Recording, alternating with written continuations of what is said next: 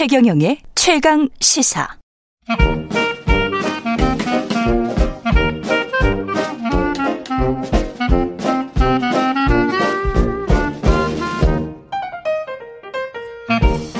네, 최경령의 최강 시사 경제합시다. 월요일은 명쾌한 경제 이야기 해보고 있는데요. 오늘은 KBS 대표 경제 유튜브 채널 경제 한방의 주인공입니다.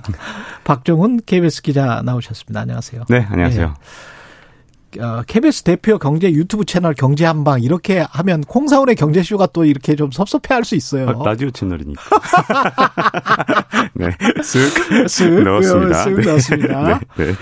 글로벌 경제 이야기 그 저는 사실은 저 정말 힘들 것 같습니다. 윤석열 대통령 5월 10일 이후에 아우 이게 지금 상황이 거의 그 굉장히 힘든 상황인데요. 이거 물가도 그렇고 금리도 그렇고 어떻게 보세요? 일단 물가가 전 세계적으로 뭐 천정부지 특히 미국이 저러니까 네. 어떤 상황입니까 일단? 그러니까 지금 어 미국이 만약에 물가가 오르게 되면 음. 이 미국이란 나라는 달러라는 기축 통화를 갖고 있잖아요. 그 우리가 이제 경제 학부에서 처음에 이제 경제학 배울 때 저 이런 표현을 배웠었습니다. 물가, 인플레이션을 음. 어, 해외로 수출할 수 있는 유일한 나라가 미국이다. 달러라는 기축 통화를 통해서. 그래서 해외로 네. 수출할 수 있는 네. 유일한 나라. 좋겠다. 그, 네, 정말 좋은 거죠. 왜냐하면 자국의 물가가 많이 오르면 네. 아주 간단한 방법이 있어요. 네. 달러화 가치를 끌어올리는 겁니다. 어.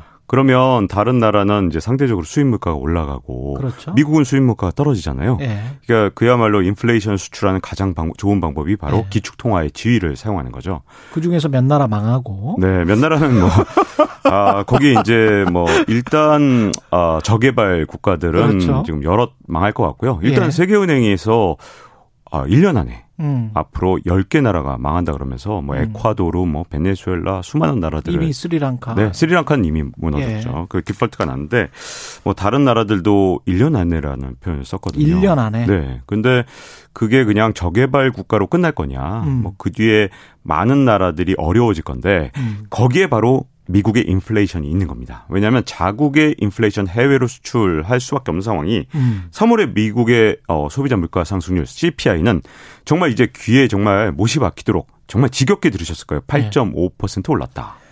근데 그게 40년 만에 매번 최고치라는 건 다시 말하면 미국의 물가는 그동안 40년 가까이 이한 번도 골칫덩어리가 됐던 적이 없거든요. 그렇죠. 그러니까 40년 만에 미국 물가 상승률이 이제 골칫덩어리가 됐다. 그리고 더군다나 이게 뭐 당장 수요가 견인하고 동시에 비용이 끌어올리는 음. 어 경제학 용어를 요즘은 써도 뭐 많은 분들이 하시니까 예. cost push demand 예. pull이라는 예. 이게 사실 음 굉장히 안 좋은 형태의 인플레이션이거든요. 공급 쪽에서 수요 쪽에서 다. 네. 예. 그게 지금 현재 어, 물가 상승률에 있어서 가장 큰 문제라고 할 수 있습니다.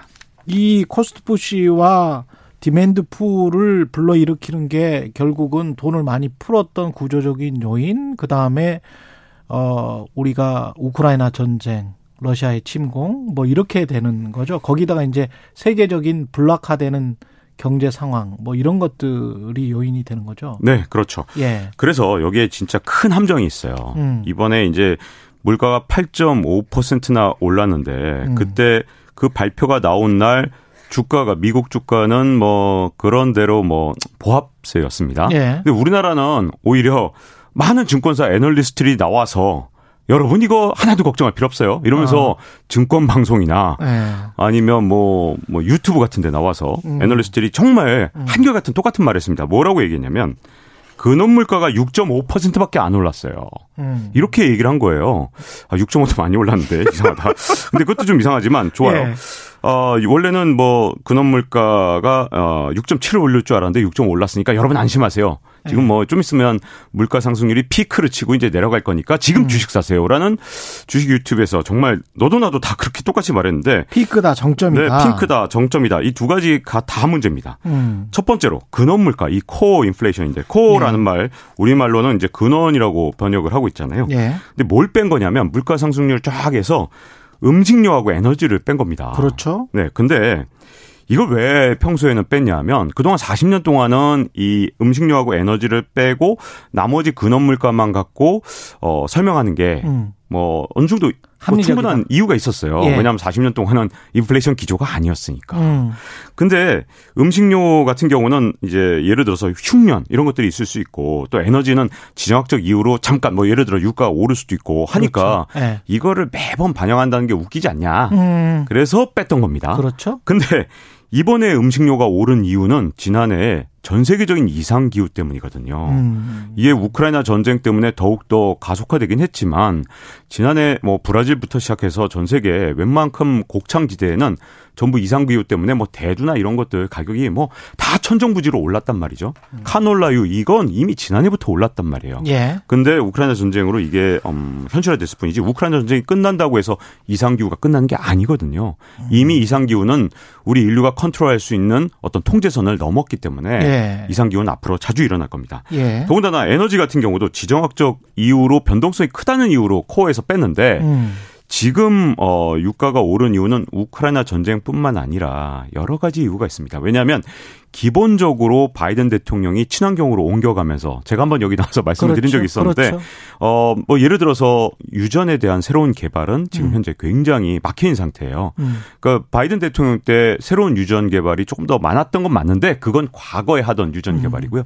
유전이 일단 한번 개발되려면 어, conventional oil, 전통적인 방식의 유전 개발은 5년에서 10년 걸리거든요. 예. 그러니까 과거에 하던 거 하는 겁니다. 근데 예. 새로운 유전 개발이 지금 안 되는 이유가 음. 어, 유전을 개발해봤자 한 20년 장사를 해야 되는데, 그렇죠. 아, 이거 20년 될 리가 없다. 아. 꼭 이거 바이든 대통령뿐만 아니라 지금 현재 이상 기후 기후 변화를 볼때 음. 화석연료 더 이상 쓸 수가 없구나라는 공포감 때문에 2050 네. 탄소 중립을 다 전 세계가 선언한 그렇죠. 상황이니까. 그렇죠. 그래서 예. 사실 유전 개발이 쉽지 않은 상태고 음. 전에 말씀드린 것처럼 또 이 뭐가 문제냐면 전기차나 이런 것들에 들어가는 금속들 우리가 쓰지 않던 그렇죠. 금속들이 지금 어느 정도 올랐냐? 리튬 어. 같은 경우에 어 1년 사이에 4배가 올랐는데 한 3년으로 넓혀 보면 10배가 올랐어요. 음. 그러니까 리튬은 없으면 지금 전기차 만들 방법이 전혀 없거든요. 그렇죠. 자, 그런 상황이다 보니까 음. 과연 에너지하고 음식료를 뺀 코어 물가 상승률이 별로 안 아, 별로 별로 안 올랐다는 게 좀 말이 안 되지만 예, 6.5라고 해서 예. 괜찮다라고 했던 것 자체가 우리나라만 음. 너무 적극적으로 증권사에서 해석을 했던 게 아닌가라고 음. 저는 생각을 합니다. 이게 그러면 정점을 찍긴 찍었습니까? 아니면은 얼마나 지속될까요? 이것도 참 뭐라고 확정 지어서 파월 연준 의장도 말하기가 좀 힘들 것 같긴 한데. 네. 예. 파월 의장 같은 경우에 음. 어 지난해에는 계속 물가 안 오른다고 계속 그랬었잖아요. 네. 예. 사실 제가 그래서 썸네일 만들 때 피노키오 코를 한번 붙여 드렸어요. 어 자꾸 거짓말 하신 분이다. 이렇게 생각하고. 예. 근데 이제 9월 29일 날 이후에는 인플레이션이 올 것이다라고 얘기를 했고 음. 최근 들어서 얘기하는 건 뭐라 그러냐면 파월 의장이 올해 안에 인플레이션 피크는 온다. 이렇게 얘기를 합니다. 아. 자, 이 부분에 있어서 전 그러면 동의하느냐 안 하느냐 네. 동의합니다. 어, 온다. 근데 네네. 피크는 아직 안 온다. 왔다? 그러면 어 피크 오 아직 안 왔다 아니면 뭐 좀 있으면 올 거다 이런 내용들은 연준 예. 이사들이마다 다 달라요. 그렇죠. 지금 그래서 어, 연준 이사가 피크 아직 멀었다라고 음. 하면 주가 푹 떨어지고 예. 그다음에 뭐곧 온다 그러면 이제 주가 오르고 이러고 음. 있기 때문에 저도 정확하게 모르겠습니다. 미국 물가는 그러나 예. 제일 중요한 걸 파월이 얘기하지 않고 있다는 게 문제입니다. 제일 중요한 게 네, 뭐냐면 인플레이션 피크가 오는 올해 안에 오, 와야겠죠. 이게 안 온다면 예. 진짜 심각한 문제죠. 그렇죠. 그러니까 올해 안에 와야 하고 올 거라고 저도 믿고 있지만 음. 그럼 피크가 온 다음에 인플레이션은 어떻게 되느냐? 음. 파월이 이걸 절대 얘기 안 하잖아요. 그렇죠. 왜냐하면 그렇죠. 네. 자 과거에 이제 인플레이션 피크가 오면 40년 동안 어떻게 됐냐면 음. 물가가 정상적인 수준으로 떨어졌습니다. 음. 정상적인 물가 수준은 연준이 목표하는 2% 어. 안팎의 음. 물가 상승률. 이거 정말 좋은 물가 상승률이거든요. 그렇죠. 경제도 성장하고 적절하게 뭐 음. 자극도 되는 그런 상승률인데 문제는 이번에 피크를 친 다음에 물가 상승률이 떨어진다 하더라도 음. 물가 상승률이 상당히 높은 4에서 5% 안팎인 중인플레이션 상태가 만약에 된다면 그러면 경제 상황은 완전히 바뀝니다.